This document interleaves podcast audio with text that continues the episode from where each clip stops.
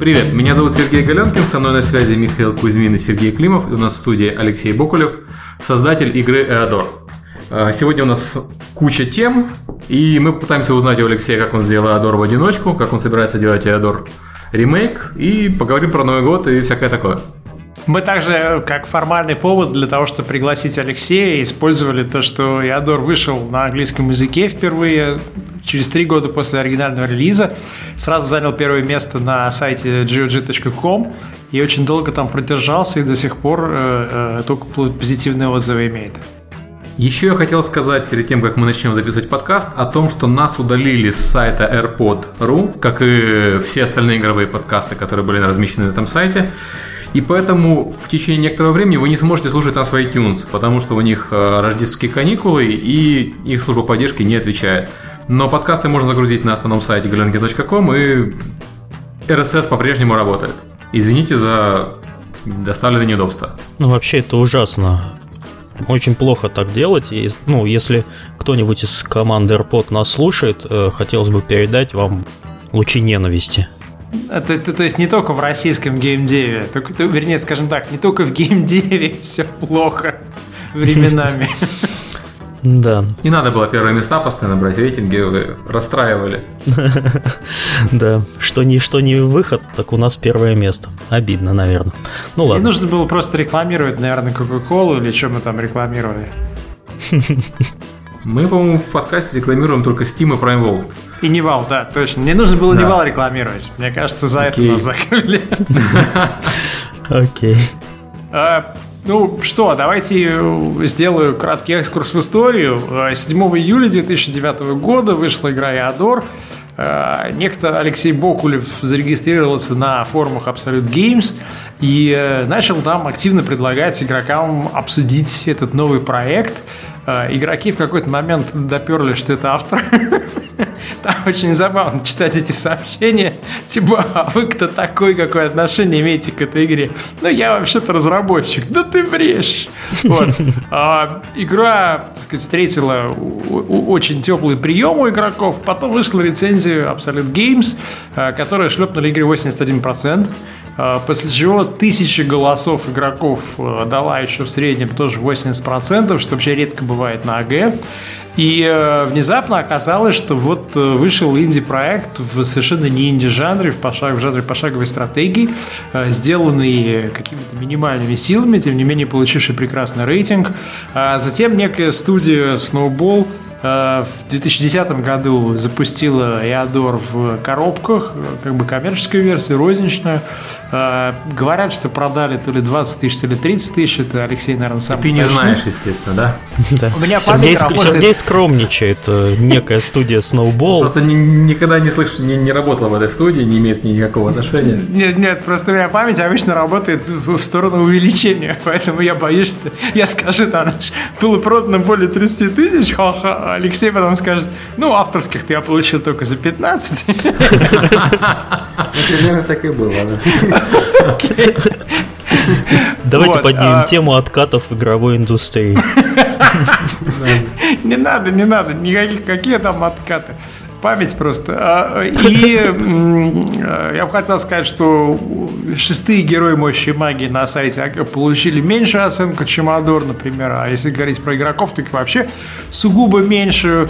Лучшие компьютерные игры дали 84% и выбор редакции. Стоп-гейм некий дал 90%. Геймплей, по-моему, украинский, да, такой журнал был? Или есть? Да. Галёнкин тоже про него ничего сказать не может. Он там стажировался, как я помню. Да. Назвал эту игру лучшим дебютом 2009 года и дал 90%, и Геймвей, так сказать, тоже дал 80% и написал, что вообще там прекрасная игра. То есть внезапно каким-то образом из ниоткуда практически образовался инди-хит. И, наконец, в ноябре 2012 года, буквально в прошлом месяце, на сайте GOG.com, который продает классические игры, в основном там по 5-6 $5-6, вышла английская версия «Эадора», попала в первое место, набрала 157 оценок, суммарно 90%. И 176 человек проголосовали за комментарий, в котором разве только вот не говорят, что Сид Мейер полный дурак по сравнению с Алексеем, потому что в остальном там заявляется о полном превосходстве этой игры по всем параметрам. И, наконец, завершая эту тему, люди, которые покупали Эадор на Гоге, англоязычные потребители, да, они покупали также Master of Orion, третьих героев Меча и Магии, Arcanum, Master of Magic и Alpha Centauri. То есть не самая плохая, так сказать, компания. И вот у нас в гостях Алексей на волне успеха. Хотелось бы первым моментом узнать, как он себя ощущает после такого признания теперь уже англоязычного.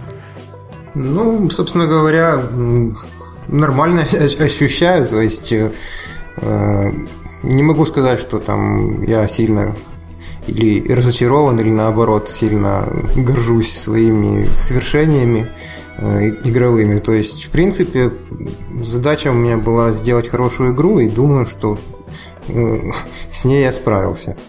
Вот, то есть людям нравится. Ну, не всем, правда, то есть вы очень уж радужно описали, есть там и негатив среди отзывов. То есть в основном сетуют на то, что очень хардкорная игра, то есть тяжело разобраться, там многие бросают из-за этого. Вот. Ну, то есть сказывается именно то, что я делал игру больше под себя, а не рассчитывал на массового потребителя. А, кстати, про разработку. Не мог бы ты рассказать, как вообще ты задумал идею этой игры, твой личный проект, немножко историю про начало? Ну, собственно говоря, начало такое было довольно длительное. То есть в 90-м году я, вернее, в 95-м году я выпустил первую игру свою стратегическую. А как она называлась? Она называлась «Древние бои в земле колдовства». Отлично. Скромное название. Ну, я тогда еще был студентом. То есть делал свободное от безделья в институте время. Ну и то есть там я вот в ней старался воплотить то, что мне тоже на тот момент нравилось в стратегических играх. То есть она, наверное, ближе была к Варлордсу, чем к героям, потому что героев тогда еще и не было, собственно говоря. То есть потом постепенно у меня происходило какое-то переосмысление. То есть я для себя менял представление о том, какой должна быть хорошая пошаговая стратегия. Причем, ну, то есть это понимание изменялось и оттачивалось вот в течение долгих лет. То есть пока я работал в GSC, я же пришел туда тоже с идеей своей игры, и даже ее начали делать в какой-то момент. Вот. Но потом проект закрыли как бесперспективный. И, собственно говоря, то есть я там уже какие-то шишки тоже набил, и ну, то есть формировалась вот эта вот идея Эадора довольно долго. То есть это был именно такой путь по пониманию того, что в игре должно быть, чего быть не должно, и в каких пропорциях все это нужно смешивать, чтобы на выходе что-то съедобное получилось. А вот ты говоришь, что ты был студентом, когда сделал свою первую игру. У нас среди слушателей тоже очень много людей подобного возраста. Что бы ты хотел сказать, именно чем помогла тебе вот эта первая игра попасть в игровую индустрию, и как ты вообще пришел в GSC? Ну, собственно говоря, эта игра мне ничем не помогла попасть в индустрию. Дети, не слушайте следующие 5 минут. Миша, вырежи, пожалуйста, эту реплику, чтобы мы остались на линии партии, что это помогает, что первая игра, студенческие годы. Да, как вы стали миллиардером, да? Я купил одно яблоко, продал там за 5 центов, купил второе, продал за 10 центов, а потом я получил наследство. Ну да, где-то так и было, собственно говоря. То есть, ну, эту игру я сделал, там она в каких-то очень узких кругах разошлась, потому что у меня даже фидо тогда не было, не говоря уж про интернет. Вот. То есть в институте там в нее играли, потом я какие-то слухи слышал, что там в общаге там народ рубился в АВЦ-шку, как она называлась, это по названию исполняемого файла.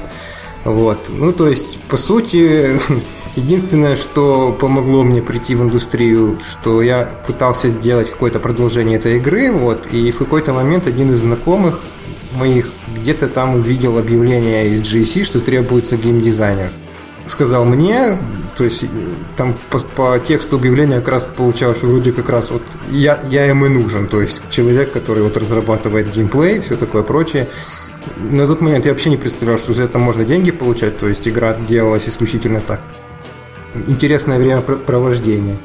И в GSC я тоже довольно интересно попал. То есть я пришел туда, принес все, что у меня было. Там у меня была эта вот игра моя первая страшная. Это были какие-то там мои рисунки. Была распечатка там моих нескольких фэнтезийных там рассказов. Вот, я все это там оставил для ознакомления. А ты еще был студентом тогда? Нет, я уже был не студентом, я как раз закончил институт. То есть уже где-то работал, а потом решил все-таки пойти в игры. Я как раз тогда был безработным. То есть я ушел со старой работы, но где я подрабатывал в студенческие годы и собирался там в софтварную контору поступать. Вот, ну то есть уже вроде как договорился, но то есть так, меня там пока не хотели брать на тестера, потому что считали, что я там более какую-то значимую могу должность занять, но пока не было вакансий, я был в процессе ожидания. Скажи, а такой вопрос традиционный для нашего подкаста. Оглядываясь назад, тебе образование как-то помогло в плане того, чтобы научиться лучше делать игры? Или ты считаешь, что ты мог бы учиться там, на патологоанатома или на археолога, и никакой разницы бы не было? Да, и, кстати, кто ты по образованию? Ну, школьное мне точно образование помогло. Я научился читать и писать. Без этого было бы сложно, конечно. Вот, то есть в школе, да, я обожал информатику, там писал какие-то, ну, не игры, а что-то там какие-то обучалки там детские по устному счету, еще что-то такое.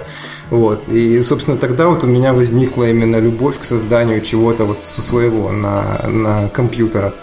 В институте нет, я не могу сказать, что мне как-то сильно мое образование институтское помогло, хотя в принципе, и у меня была очень правильная для игроделания специальность, которая называется искусственный интеллект. То есть, ну, по сути, это практически вот то, что нужно для разработки игр. Но, в принципе, я и учился там плохо. То есть, я понимал, что я в институт пошел исключительно как... Это была альтернатива армии. Я решил, что лучше 5 лет просидеть в аудиториях, чем 2 года там, где-то там на пузе ползать в окопах.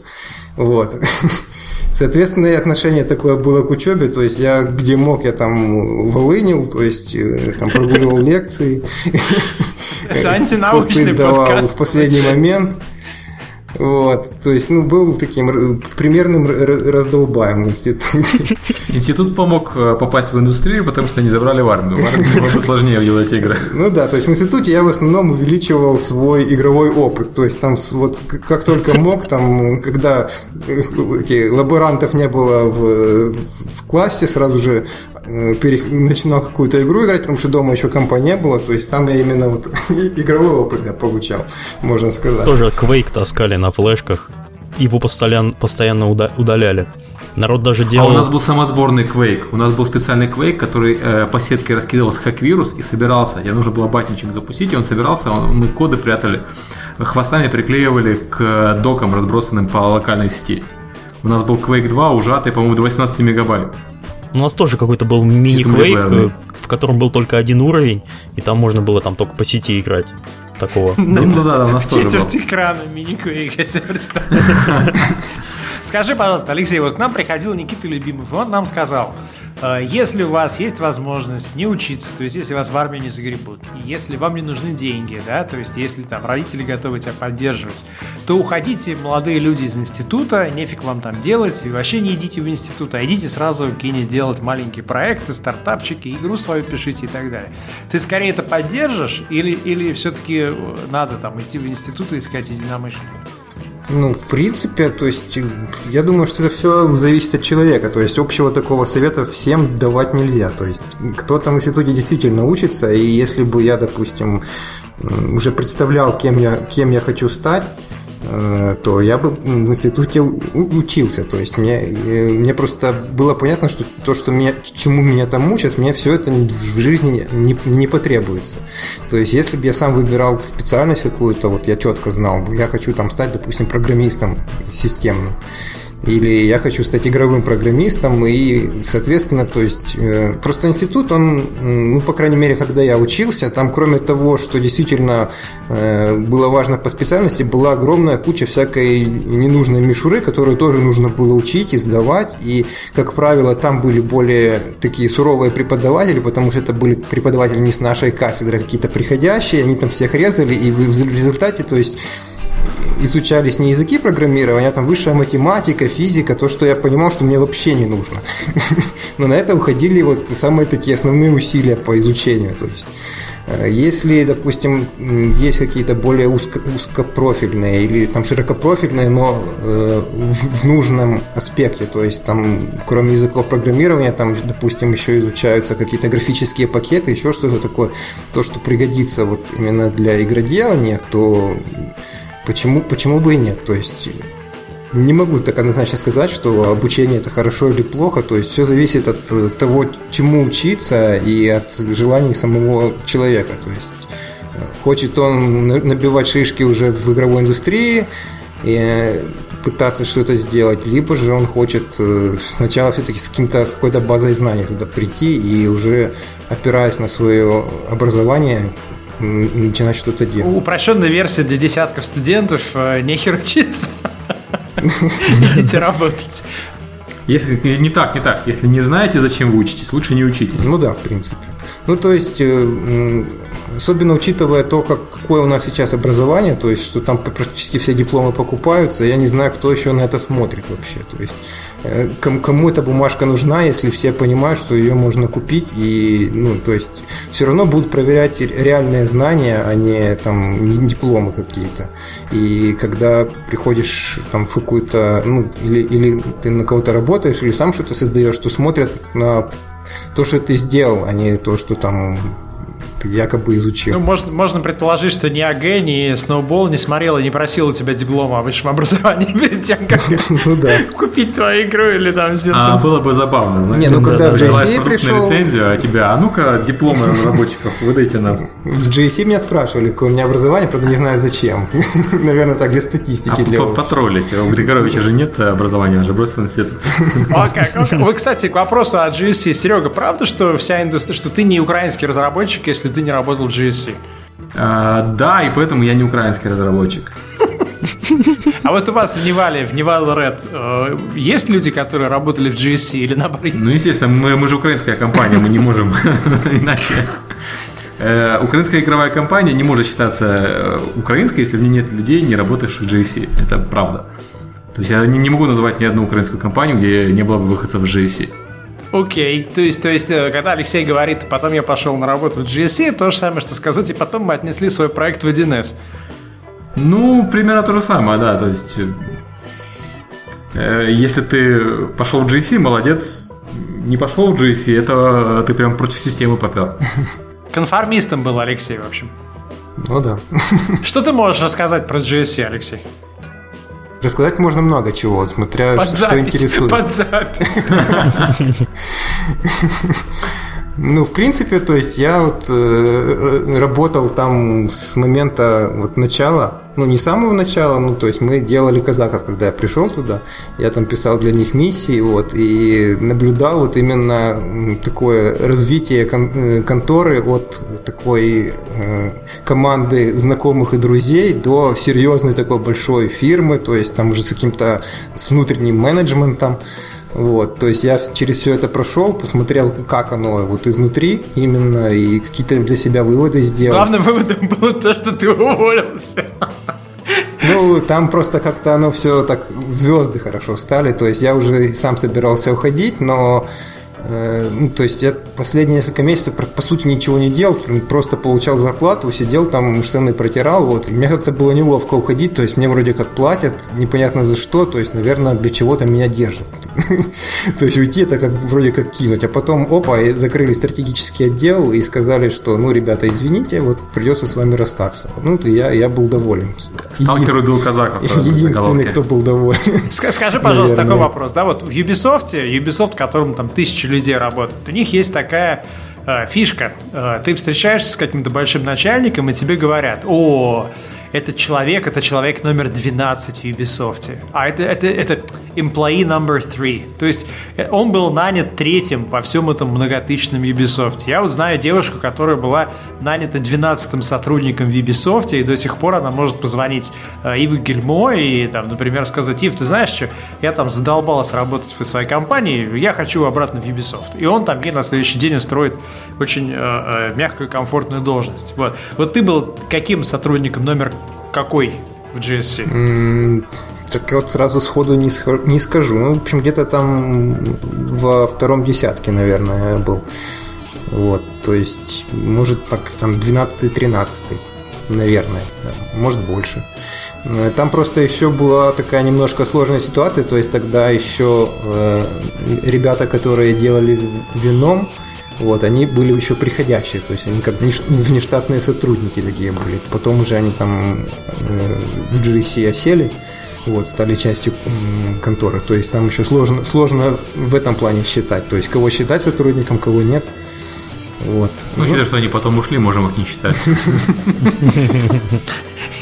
То есть, ну, где-то, наверное, был 12-м или 13-м. Примерно так. Для тех, кто не в курсе, Venom — это команда Deep Shadows, выделившаяся потом из GSC. Они всегда считали себя независимыми от GSC. А что они сделали потом, Серега? Они потом сделали вот этот космический шутер и Xenus. Xenus две штуки вышло, а вот космический шутер я сейчас не вспомню, как назывался. Он был очень амбициозный, вот, провалился везде. Но фанаты, после того, как его допилили и исправили от багов, говорят, что он очень хороший. Precursors, по-моему, назывался. Да, Precursors, точно, Предтечи. А Xenus создавал, по-моему, Русабит как раз. Xenus белое золото, по-моему, был. Да. Понятно. Ну, Xenus был, на самом деле, такой Far Cry 3 до Far Cry 3. У него проблема была в том, что он был очень забагованный. По идеям, там он был сильно раньше своего времени. Ну, то есть, грубо говоря, если Алексей попал 12-м или 13-м в GSC, то, по-хорошему, он должен знать добрую половину украинской игровой индустрии. Ты знаешь, это же Украина, а тут каждый человек в игровой индустрии знает примерно половину украинской игровой индустрии. Внимание, задача из учебника математики. Вася знает половину игровой индустрии. Сколько нужно Вась, чтобы знать всю игровую индустрию, да.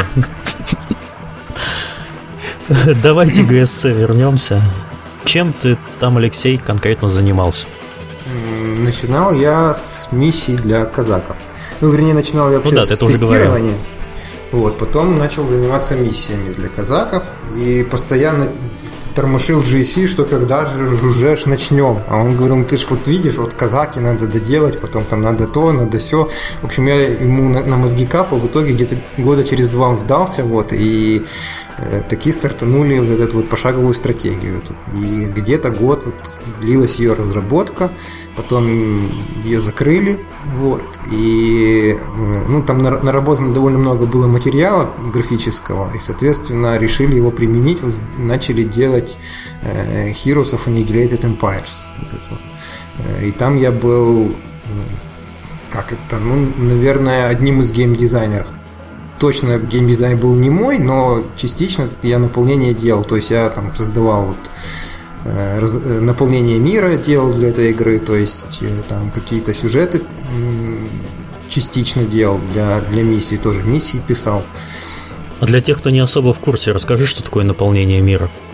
Наполнение мира, ну, то есть это вот кто там живет, то есть вот есть там людоеды, есть там скелеты, какие фракции, то есть, ну, грубо говоря, если брать какую-то там игру типа того же World of Warcraft, то есть это нужно именно сказать, что вот есть там два континента, Азерот и Калимдор, там живут такие вот расы, у них такие взаимоотношения, то есть вот, юниты могут быть такими, соответственно. Ну, то есть разработка вот именно наполнения игрового мира тем его обитателями, вот. Примерно это. Как там в прошлом подкасте Сергей такого человека назвал? Смотрящий или как? Не, ну это не совсем то. Да, у нас есть человек, который отвечает за мир игры, но я так понимаю, что здесь все-таки не просто мир, а за наполнение контентом. Кстати, герои Аннигилированных империй были очень прикольные, они вот как раз с геймдизайном у них были проблемы. Эта машина была клевая, она просто плохо ездила. Да, ну я объясню почему. Мне она жутко понравилась, потому что я играл в нее одним персонажем, магом прокачанным, который один останавливал там сотни тысяч зомби. Вот. А люди, которые играли в него как в стратегию, говорили, что он очень скучный. И, наверное, как стратегия действительно скучная. А вот как Диабло такая прокачанная, он был очень крутой. Я хотел с вами поделиться, я не знаю даже, как это сказать. На метакритике у героев Annihilated Empires 65 метаскор, 80 юзерскор. Но интересно не это. Интересно, что игра вышла в 2006 году, а финский журнал «Пелет» поставил этой игре 80% в феврале 2009. Финские игровые журналисты самые вдумчивые. Они 3 года писали обзор. Они проходили ее просто долго. Окей. Ну вот видишь, как приняли. То есть от 80 и до 40. Это зависит от того, кто какой веткой пошел, я уверен в этом. То есть, если ты шел в ветку стратегическую, тебе было скучно. Если ты шел в ветку а-ля Диабло, тебе было очень интересно. Вот тебе разброс. Давайте подводить к Эадору немножко. Это был твой собственный личный проект, который ты начал делать в рамках GSC. Какая-нибудь связь? Ты пытался это сначала делать вместе с компанией, потом тебе отказали, или как там все происходило?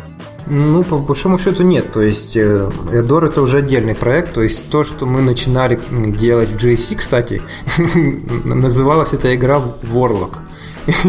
И даже, по-моему, залицензировали название. Соответственно, идея игры была, ну, тоже пошаговая стратегия, но Эадор кардинально от нее отличался. То есть там у меня были именно наполеоновские планы, я хотел сделать что-то а-ля Master of Magic, но гораздо круче. То есть там вплоть до того, что там внутри городов у нас чуть ли не SimCity, то есть мы там застраиваем города разных рас, там абсолютно по-разному там все происходило. То есть просто тонны огромные контента игрового. Соответственно, получалось, что очень дорогой по разработке проект, и это, собственно говоря, одна из причин закрытия его, что слишком много всего было, слишком там все было наворочено. Эадор — это как раз проект, с моей точки зрения, минималистический, то есть я отсекал все, без чего можно обойтись, максимально упрощал все вот игровые аспекты, то есть была очень большая работа ножницами по обрезанию всего, без чего вот игра может в принципе существовать, и без чего в нее интересно играть. Соответственно, Эадор, ну, я не знаю, можно там, если так сравнительный анализ сделать, то это как вот Эадор — это где-то старая Kings Bounty, вот, самая первая, а то, что я в GSC пытался сделать, это уже нечто сродни цивилизации. То есть вот, примерно так получается по соотношению. То есть там в общем остался жанр в основном, то есть пошаговая стратегия и сеттинг фэнтези. Все остальное поменялось, по большому счету. Тут у нас Егор Ершов задает вопрос, как раз который подходит под текущий момент. Что означает название «Эадор» и почему оно именно было выбрано? Ну, само название обозначает мир на языке вот обитателей Эадора, то есть там есть называемый древний язык, и на нем это значит мир, собственно говоря. А почему было такое название выбрано? Я довольно долго мучился с названием, то есть сначала думал какое-то осмысленное сделать, но мне не хотелось какое-то супер длинное название, потому что оно всегда в итоге будет аббревиатурой. То есть те же Герои Меча и Магии никто не называет Героями Меча и Магии, в основном это или Хом, или Герой просто. Соответственно, я пытался вот как-то найти какое-то одно слово такое, которое бы сразу же характеризовало игру, но практически все они уже были либо где-то использованы, либо уже заняты были. В итоге я все-таки решил какое-то найти имя собственное для игры. То есть мне очень не хотелось, чтобы игра в итоге там называлась как-нибудь там «Абрг», там какой-нибудь, то есть именно хотелось, чтобы у нее было имя, а не аббревиатура. Соответственно, вот я набирал разные там вот относительно неплохо звучащие на мой вкус слова и загонял их в Google и искал, у кого будет меньше всего попаданий. Вот Эадор как раз оказался, там буквально пару страниц нашлось. Это была какая-то там фамилия у кого-то была такая Эадор, то есть сайт Эадор.com был свободен. Ну и в итоге вот она у меня выиграла грант, это название. Я решил, что вот остановимся на этом. Но душевных мук было довольно много при выборе названия. Я как раз смотрел один из летсплеев на ютубе Эадору, и первое, что заметил человек, что Эадор на российской обложке очень похож на слово «задор». И он даже прочитал так первый раз. Это многие замечали, но это уже такой побочный эффект. То есть я изначально это не планировалось, потом, когда уже я там на форумах начал, то есть уже устаканилось название на форумах, там кое-где засветился, и народ начал на эту тему прикалываться, я решил, что в принципе оно и неплохо. То есть все-таки задор — это не позор, и... Ну, она еще с Эквадором так немного тоже пересекалась. Ну, то есть народ легче запомнить было. Не, ну вообще вопрос нейминга — это очень важный, потому что любое название, которое вы придумываете, надо прогонять через самого циничного сотрудника вашей компании. В нашей компании это я, поэтому обычно ко мне с названием приходит. Ну, у меня был я самый циничный сотрудник. Правильно понимаю, что ты один делал игру? Ну, как, не совсем один. То есть я, так если посчитать всех, кто приложил руку, то наберется, наверное, человек 50. Вот, то есть это громко сказано, что я один ее делал. То есть идея, да, была моя. К геймдизайну я никого не подпускал. И к игровым текстам практически тоже. Вот, а там графика, звук и все остальное — это далеко не я. Хорошо, вопрос про деньги. А у тебя был бюджет? Ты можешь сказать, сколько стоила разработка Эадора? Сколько стоило, я точно не скажу, я никогда не считал. А бюджет у меня было $7,000 вот, на начало разработки. А на конец разработки у меня было... множество долгов, множество обещаний каких-то выплат после релиза. Вот, то есть... Обещание вот, примерно... жениться. Да, обещание жениться в том числе. Ну, ты можешь оценить, вот, грубо говоря, представь себе, что кто-то нас сейчас слышит из города, например, Ангарск, и он планирует сделать ремейк или там, не знаю, tribute to the original Kings Bounty. Из города Эадорск. Из города Эадорск, Восточной Сибири. И он хочет узнать, вот сколько времени и сколько денег ему нужно иметь для того, чтобы в это отправляться в путешествие. Как ты оценишь? Это нужно очень четко знать, собственно, что собирается сделать человек в итоге. То есть я именно планировал так, чтобы я эту игру мог сделать сам вообще, то есть без чьей-либо помощи. Для меня там ничего неподъемного не было. То есть она бы гораздо более уродливой получилась в итоге, если бы я все рисовал сам. Но я бы ее все равно довел до ума. То есть нужно очень четко себе представлять, что будет на выходе, в каком качестве. И нужно четко себе отдавать отчет, что это реализуемо вот теми силами, что есть в наличии. Если это один человек, он должен понимать, что он сам все это сделает. Либо если у него есть какой-то вот хороший там знакомый или там сотрудник, на которого он может полностью положиться, то вот, силами вот команды. Так вот четко сказать, сколько нужно денег, это опять же нужно знать, что человек хочет получить в итоге, какую графику, какого уровня, там анимации и все остальное. То есть это все нужно сидеть и считать. Это так вот не сказать. Ну хорошо, давай я так перефразирую. Я недавно встречался с одной командой из города, условно скажем, Эадорск. Вот. И они делают свою первую игру, инди, красивую, нормальную. Они показали бюджет. По их подсчетам им нужно где-то в районе 3 миллионов рублей, чтобы ее за года 2 месяца сделать. Я немножко удивился, потому что в моем представлении обычно инди-команды, они не стоят таких денег. То есть откуда там достаточно трудно найти, не имея опыта, 3,5 миллиона рублей просто так, чтобы тебе поверили и дали на стартап. И я хотел как раз узнать от тебя, в какой вообще бюджет ты вписался, чтобы можно было говорить, что не нужно $100,000 для того, чтобы сделать свою первую игру. Даже если ты пошаговой стратегии, может быть, хватит там 95. Как ты думаешь, там $20,000, $30,000 – это реальный бюджет для первой игры? Ну, в принципе, да. Ну, то есть, все зависит от того, что за игра, по большому счету. Можно и в $5000 вписаться. То есть, если что-то совсем простое делать. И все зависит от того, ну, то есть, от требования разработчика к графике. Это самая дорогая штука, в принципе. То есть, если человек сам все кодит, сам пишет тексты, то ему просто нужно какие-то деньги, просто чтобы поддерживать свое существование, чтобы не умереть до того, как игра закончится, там, от голода или истощения. Вот. То есть, все остальное, это получается, это просто стоимость картинок. То есть, нужно посчитать, вот, сколько картинок нужно для игры, там, какого качества или модели, если это 3D игра. И, соответственно, делать какие-то выводы. То есть... Понять, что дешевле жениться на украинской художнице. Давай немножко тогда перемотаем к выходу игры. Ты когда окупил свои расходы на запуск проекта? Где-то, наверное, через полгода после релиза. Ты можешь сказать, вот до выхода розничной версии вообще проект вышел в прибыль? И насколько розничная версия, которая вышла, тебе там финансово помогла, порадовала или не порадовала? Насколько это было? То есть вот твои собственные продажи через твой сайт и розничный релиз, они сравнимы по доходам? Да, это где-то получилось, наверное, 50/50, где-то так. То есть вот мои продажи через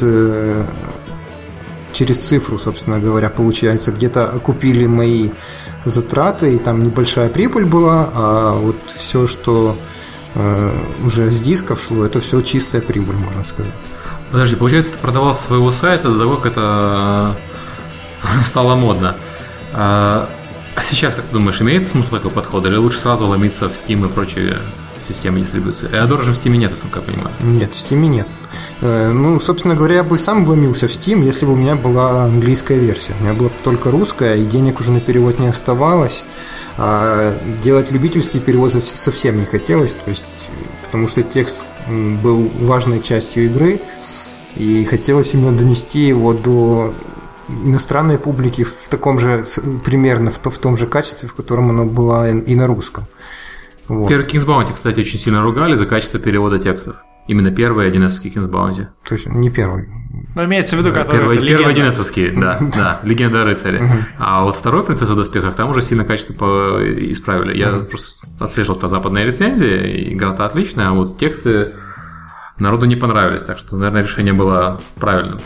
То же самое я слышал про Silent Storm в переводе Джоуда. Я говорил с людьми, которым достались права после Джоуда, и они ругались, говорили, что они делали заново немецкую локализацию.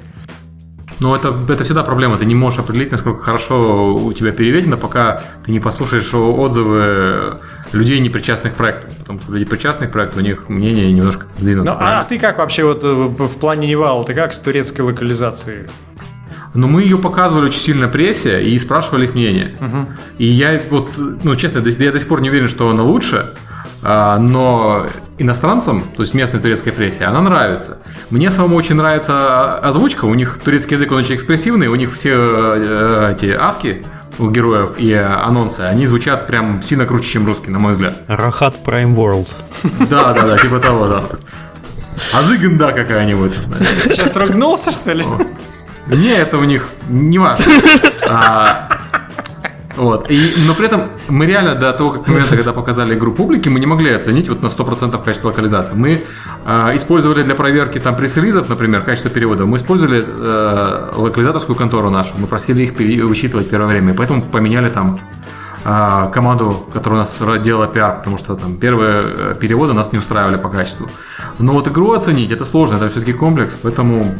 Сейчас вроде мы можем сказать, что да, хорошо, потому что мы не слышим отзывов о том, что перевод плохой, и слышим отзывы о том, что перевод хороший. Но до релиза, особенно для коробочной игры, это сделать очень сложно. Ну, то есть мы онлайновые, нам проще, мы выдали версию, если что, поправили. А если у тебя версия сингловая, у тебя только один шанс произвести впечатление.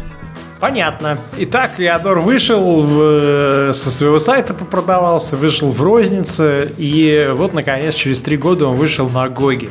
Вот, Алексей, ты можешь сравнить реакцию игроков на Западе и российских, и украинских игроков?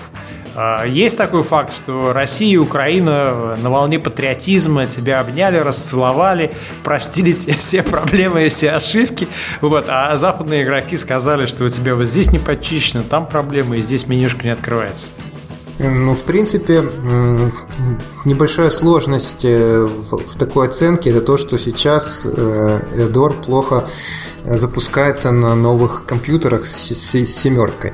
Потому что на момент выхода его еще в 2009 году таких компьютеров просто не было, соответственно, таких проблем не существовало. А сейчас очень у многих технические проблемы и много именно негатива из-за этого получается. Вот. А если же конкретно по геймплею смотреть, то, наверное, все-таки где-то вот одинаковая была реакция и у наших игроков, и у западных. То есть геймплей в основном нравится, то есть кто-то ругается там на сложность или еще на что-то.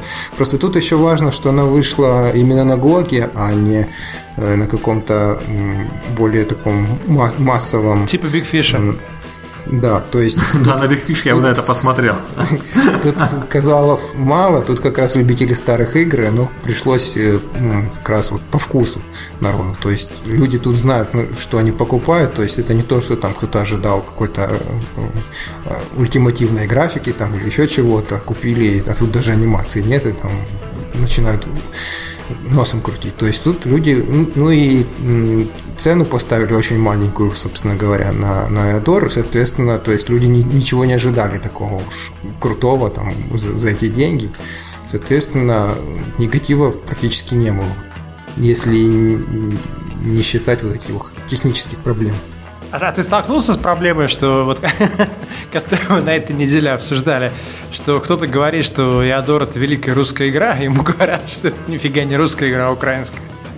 Ну, в принципе, то есть, поскольку я родился в Советском Союзе, то мне до сих пор эти перетягивания каната между Украиной и Россией, мне как-то так смешно и грустно на это смотреть. То есть я не считаю там себя таким уж сведомым украинцем там, или наоборот там, каким-то там москалем, который живет в Украине.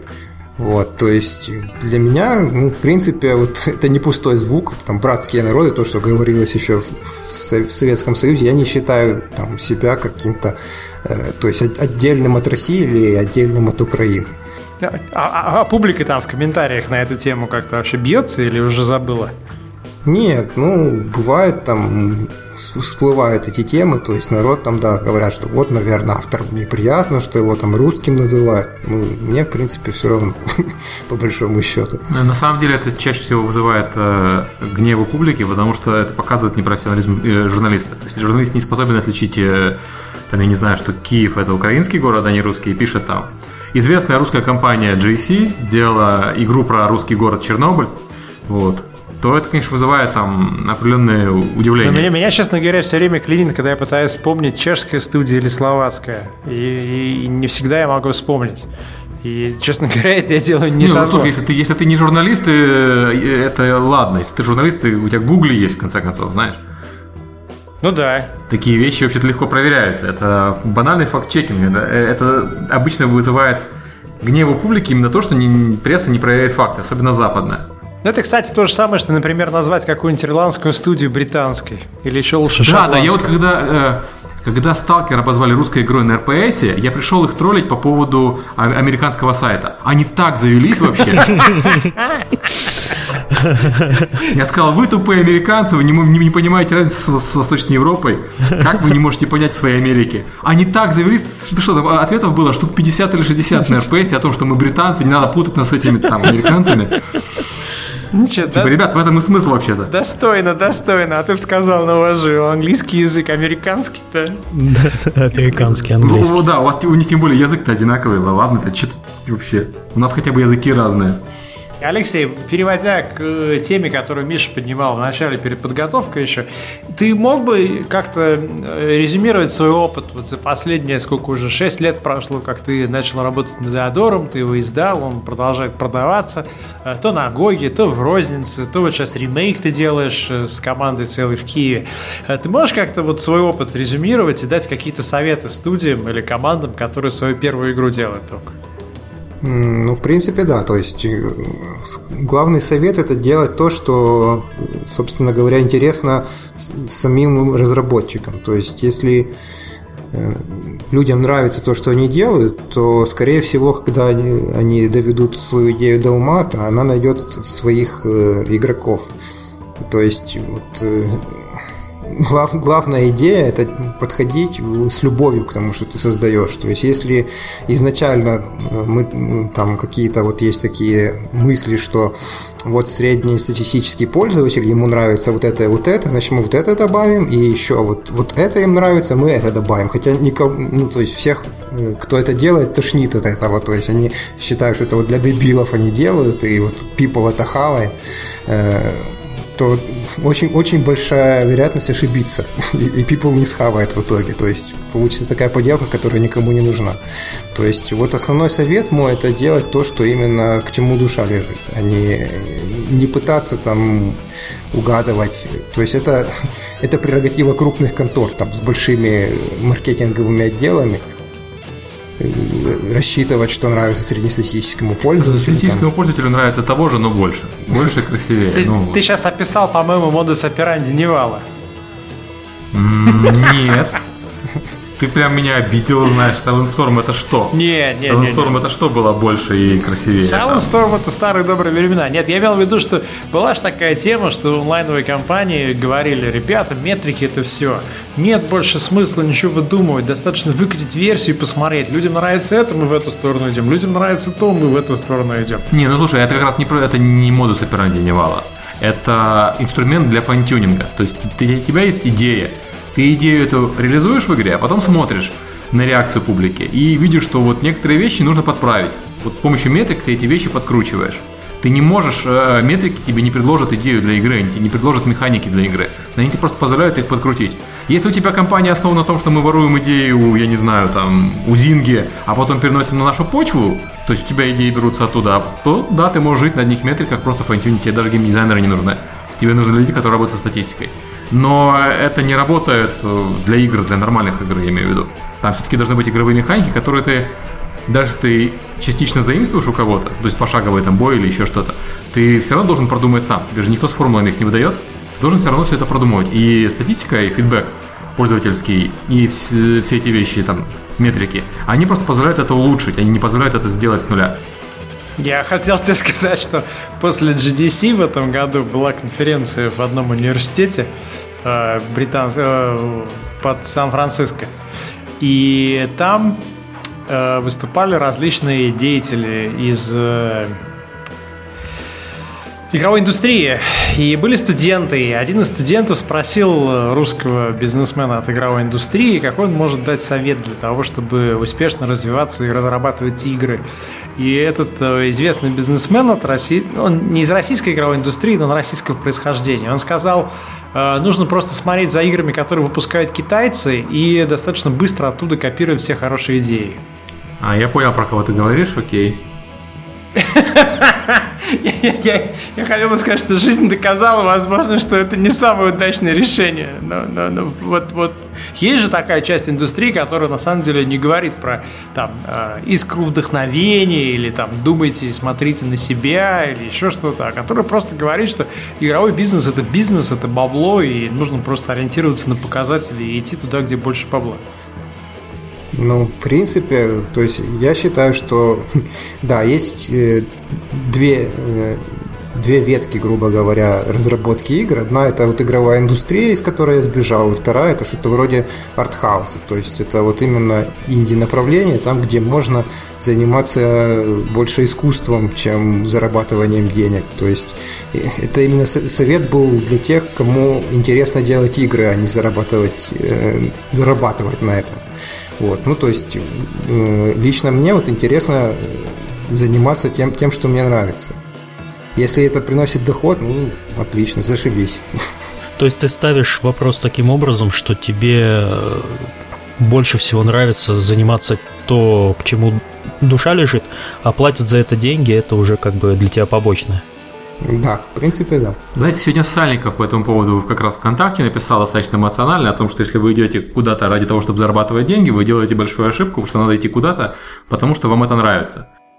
Параллельно с этим я вчера читал запись у Сета Година, который писал про то же самое, но сказал, что не всегда то, что вам нравится, принесет вам деньги, но то, что вам нравится, надо делать, потому что оно вам нравится. Это перекликается с темой Клиффи Би, ушедшего из Эпика, который сказал, что ему больше всего нравится такая цитата: «Делай то, что тебе нравится, а затем придумывай, как из этого заработать деньги. Но не делай деньги, а потом пытайся как-то получать удовольствие от того, что ты там страдаешь, сиди в банке». Надо, кстати, кого-то позвать из банка, видимо. А то мы демонизируем финансовую индустрию. Из Сбербанка, ну. Окей, Миша... Хотели злодея, вот он злодей. Что у нас там с вопросами? Да, давайте перейдем к вопросам. Их прислали довольно много, и все очень интересные. Михаил Жеглов задает вопрос: как долго разрабатывалась игра и менялась ли концепция по ходу разработки? Если считать вот именно разработку, то это заняло 2 года. То есть я начал ее писать летом 2007 и релиз летом 2009. Но на момент начала у меня уже была готова концепция, и я ее практически не изменял. То есть были какие-то минимальные там правки, когда я смотрел, что что-то из того, что я задумал, работает не совсем так, как я хочу. Вот, то есть я что-то там подгонял, подбалансировал, но в принципе вот общий концепт уже за эти 2 года не изменялся. Следующий вопрос. Задают 2 человека, они перекликаются. Иван Булкин и Вася Васин. Чем планируете заниматься после выхода ремейка игры? Будут ли продолжения ответвления или планируете совершенно новую игру? И вообще планируете ли остаться в игровой индустрии? В индустрии точно не планирую оставаться, то есть я хочу отправляться в свободное плавание, и, скорее всего, это будет уже не продолжение Эадора. То есть у меня есть идеи 3 игр, какую именно я начну делать, я еще точно не могу сказать из них. Вот, но, то есть далеко отходить от своих любимых жанров не буду. Это все где-то на стыке стратегии и ролевой игры будет. И сеттинг, скорее всего, фэнтезийный, хотя, может быть, не классический. Эадор, я думаю, если он будет удачным, будет ремейк, я думаю, он тоже будет развиваться, возможно, что с моим участием, но уже не столь активным. То есть я, скорее всего, не буду главным геймдизом, если будет продолжение. То есть хотелось бы именно заняться новой игрой абсолютно. Тут тоже большой вопрос задает Кобра Лед. Какие были трудности при работе с другими людьми в оригинальном Эадоре? Какую роль играли всякие интернет-сообщества при разработке? Большинство инди-игр до выхода активно отказывают на всяких форумах в поисках фидбэка, критики и теста багов. Играл ли важную роль подобный фидбэк в вашем проекте?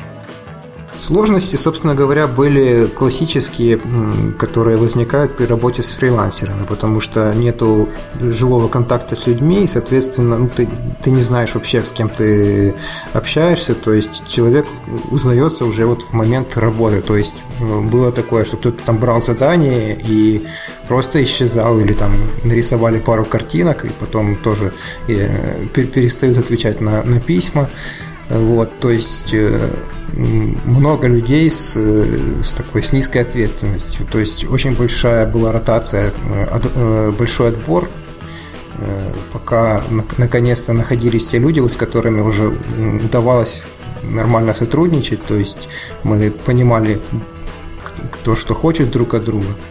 То есть основная сложность была в этом. Но зато, с другой стороны, я нашел действительно людей, которым было это интересно. То есть, с другой стороны, это плюс. Я искал не среди, допустим, киевских разработчиков, а по всему русскоговорящему сообществу. Я искал тех, кому эта идея интересна.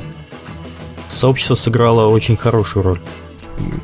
Да, по большому счету. То есть сообщество именно тех, кто причастен там, то есть у меня даже были люди, которые никогда не занимались компьютерными играми, то есть просто был фрилансер, он там рисовал какие-то логотипы, там картинки для рекламы, еще для чего-то. Вот, и ему просто было интересно себя в этом попробовать. И он подошел с ответственностью к работе, то есть рисовал именно так, как я просил, внимательно относился к моим предложениям что-то исправить. То есть были же там и творцы, которые он что-то нарисовал, его просишь исправить, он говорит: я же художник, я так вижу, что мне тут рассказывать, как оно должно быть. Знакомо. А фидбэк, как ты с ним работал, с комьюнити? С комьюнити, ну, то есть у меня была вот к весне 2009 года у меня была демка, это было первое, что я показал комьюнити уже так по-серьезному. А, кстати, где ты в первый раз показал, где ты обычно общался?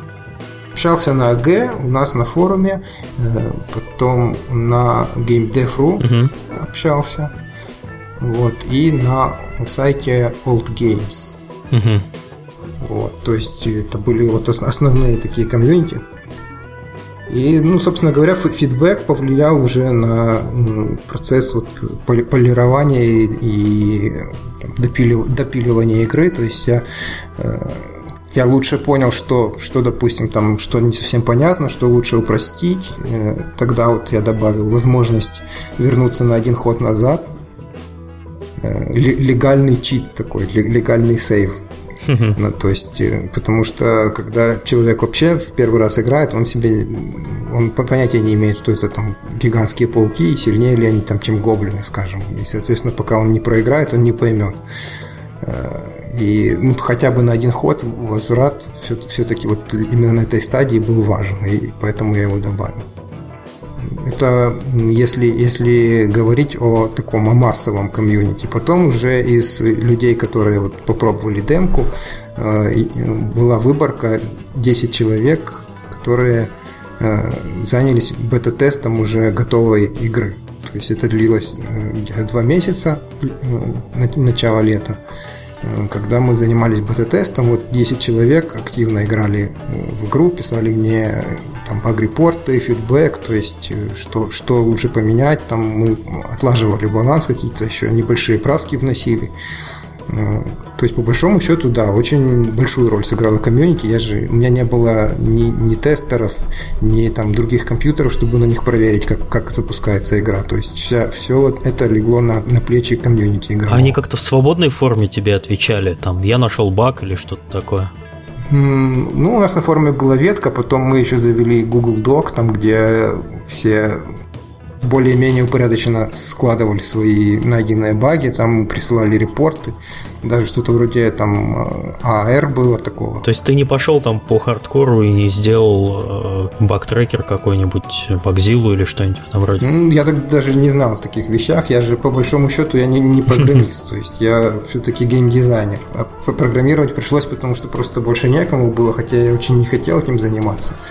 Вот, и у меня сейчас с института осталась нелюбовь к учебе, то есть изучение любой новой там вот штуки, типа того же этого какой-нибудь там СВН, допустим, базы, это для меня всегда такой неприятный момент. То есть, да, я в конце концов там я изучу, то есть сейчас вот я этим пользуюсь, я уже в этом разобрался, но пока вот жареный петух в теме не клюнет, я этим заниматься не буду.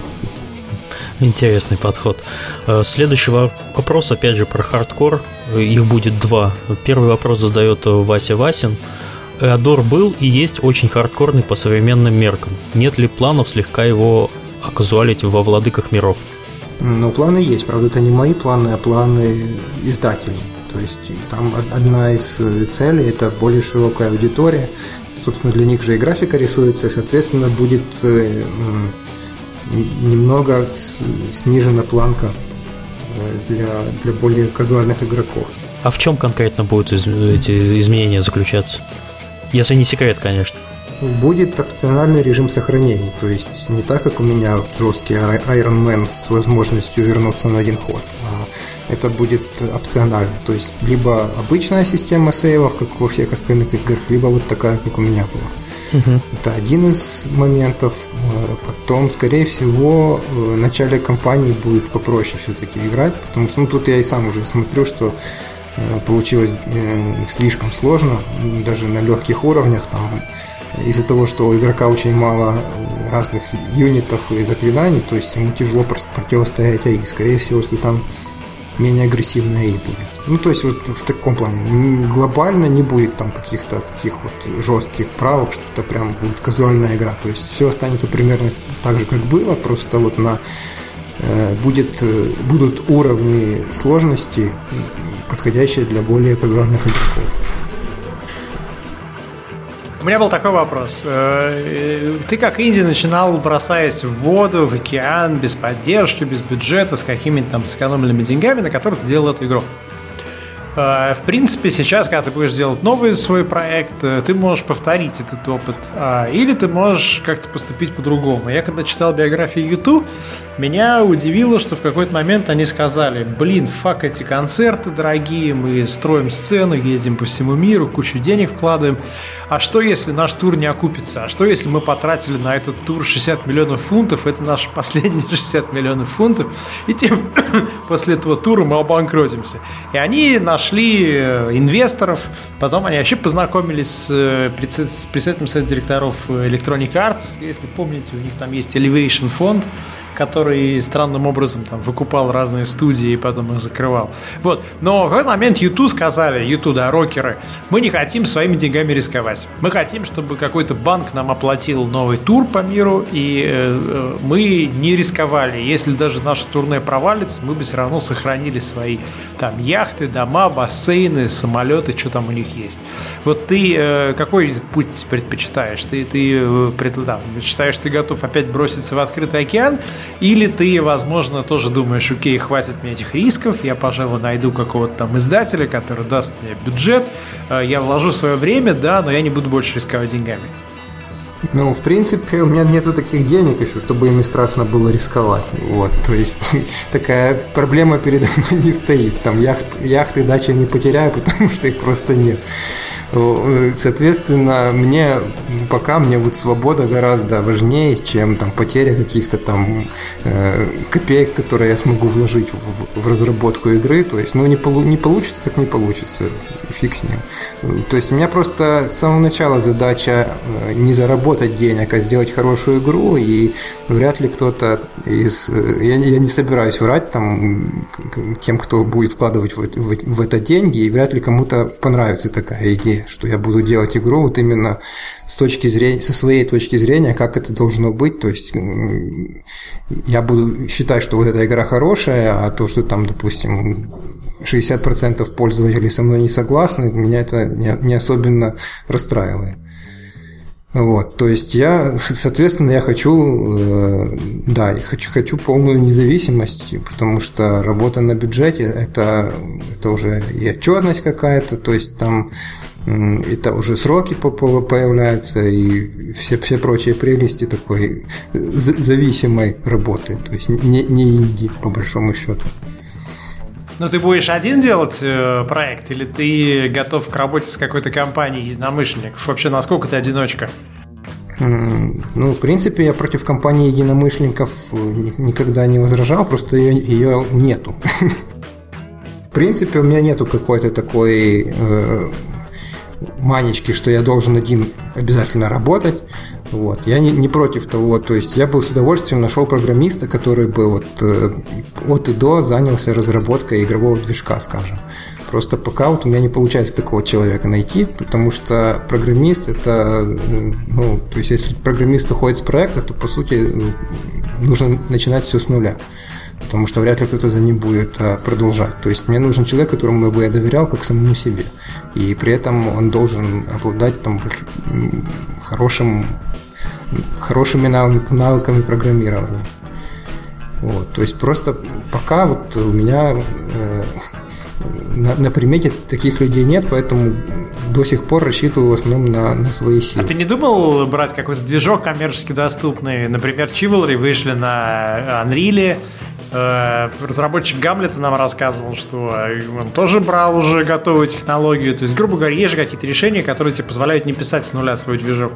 Да, 100% я буду какой-то движок использовать. Я и в Эадоре использовал движок, но с ним тоже вот как раз вот сейчас вылезли проблемы вот эти, что он начал барахлить на новом железе. Вот, то есть, я тогда, когда начинал писать Эадор, я не особенно долго там выбирал, потому что я в этом всем не разбирался. То есть я взял первый попавшийся, мне понравилось там его возможности, я посмотрел, что он там мультиплатформенный, и решил, что ладно, все равно я в них особо не разбираюсь, пусть будет этот. Сейчас уже я более придирчиво буду к этому делу подходить, то есть да, 100% будет какой-то движок. Ну, что ж, можно, наверное, только пожелать себе успеха с ремейком и с тем, чтобы вы прошли через Greenlight. Видимо, это состоится там буквально на днях, потому что следующая волна вот должна быть анонсирована после Крисмаса. И можно там пожелать тебе дальше расширять свою аудиторию англоязычных поклонников. Будет очень интересно посмотреть за судьбой ремейка на международном рынке, да и не только на международном. Спасибо за советы для различных инди-команд. Я так для себя вынес, что образование не нужно, деньги не нужны, нужно верить в себя, ориентироваться на себя. И если твоя фамилия Бокулев, то у тебя все выйдет. А если нет, то, возможно, вот, нужно было как-то по-другому работать. У нас еще осталось несколько вопросов буквально, после чего я хотел бы, чтобы Серега рассказал немножко про новогоднюю тему и про Steam. По вопросу, на самом деле, там только вопрос от Керриган. Она спрашивает, нет ли желания сделать версию на iPad. Я понимаю, что проблема в движке. Ну да, по большому счету проблема в движке. То есть это нужно, чтобы кто-то этим занимался. То есть тот, кто разбирается в iPad. То есть я это точно не потяну. Если найдется там доброволец, то я не против, в принципе. Тебя слышит студия Calibri Games, я почти уверен. Им нефига делать после успеха Tiny Bank Story, только фотки с яхт выкладывают их сотрудники. Это говорит о том, что у них есть деньги и есть время.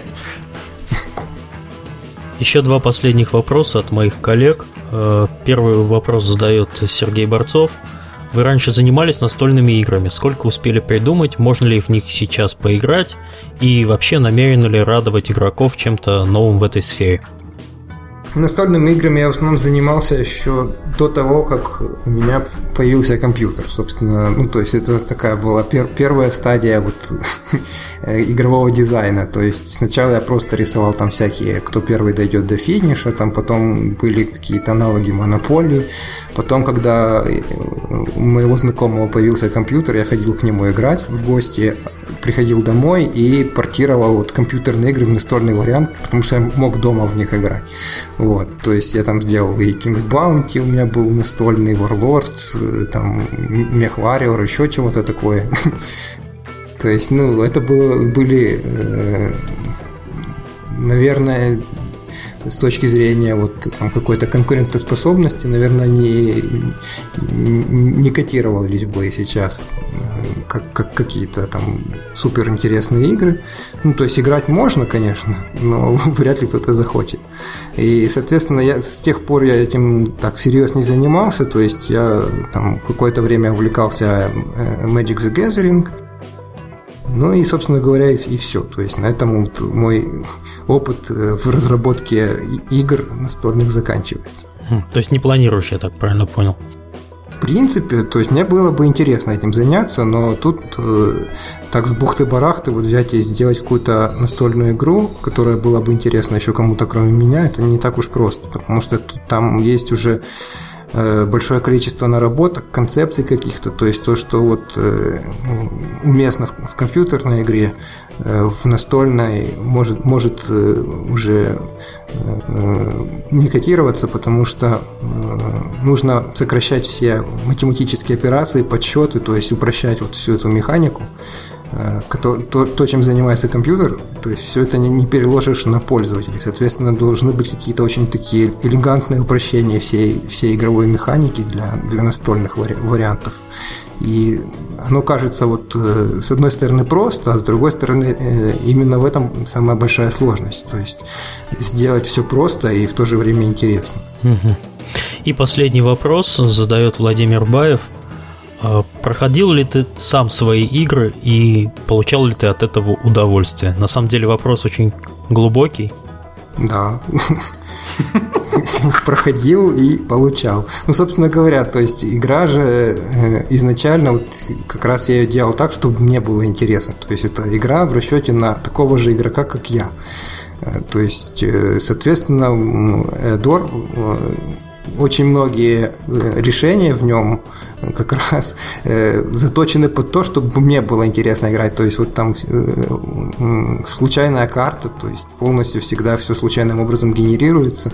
Это одна из тех вещей, которая позволяет мне самому получать удовольствие от игры. Потому что если бы я рисовал руками все карты, то мне уже неинтересно было в это играть. А так для меня самого что-то новое есть в этой игре.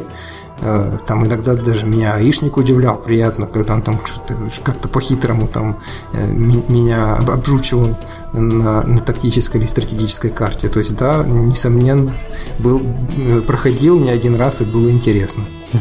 Спасибо. Последний, я забыл рекламу ставить, нам же заплатила Bethesda, помните? В связи с тем, что очень часто у Галёнкина в блоге люди жалуются на недоступность игр или дороговизну игр Bethesda в Steam, европейский офис проплатил нам это сообщение. Brink проплатил Сергею Климову, окей. Да, Brink, Dishonored, Doom 3, Fallout 3, Fallout New Vegas, Quake, Quake 2, Quake 3, короче, куча всякой ерунды.